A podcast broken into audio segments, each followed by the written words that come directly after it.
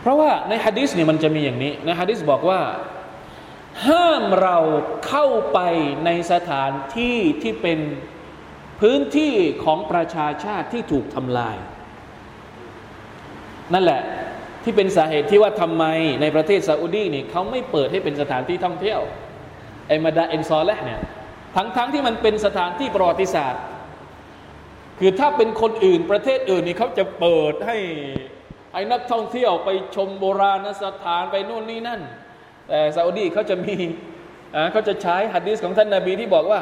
ถ้าเป็นสถานที่ที่ประชาชาติถูกทำลายเนี่ยมันไม่ควรไปอะถ้าผ่านก็ให้รีบผ่านไปเร็วๆ ไม่ใช่หยุดชมหยุดถ่ายรูปหยุดนู่นที่นั่น เพราะเกรงว่าอะไรนะ ร่องรอยการลงโทษของลอสมอลาเนี่ยมันอาจจะติดเชื้ออะไรมา วะลัยยาซุบิลละเป็นที่ที่ไม่ดี ถ้าไปก็คือต้องไปในลักษณะที่ไปรับบทเรียน ต้องร้องไห้ ต้องร้องไห้ต้องทำแบบร้องไห้ให้ให้ผูกโยงกับความเชื่ออัคดะที่มีต่อ Allah سبحانه และ تعالى เข้าใจไหมครับ ทีนี้ถ้าเราเอาฮะดิษนี้ไปใช้กับทะเลเดดซี มันจะเป็นยังไง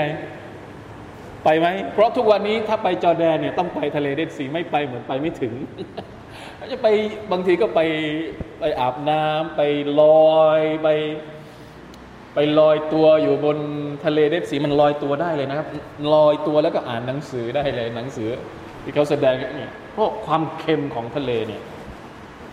ซึ่งความเค็มของทะเลเองนี่ก็น่าสงสัยว่าทำไมมันถึงเค็มเค็มที่สุดในโลกไม่มีไม่มีอีกแล้วนอกจากที่ที่ทะเลเดดซี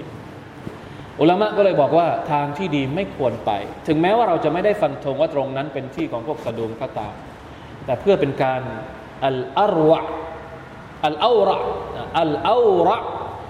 สิ่งที่มันป้องกันได้ดีกว่า เป็นที่เป็นความวเระมากกว่านะครับ แต่ถ้าใครจะไปก็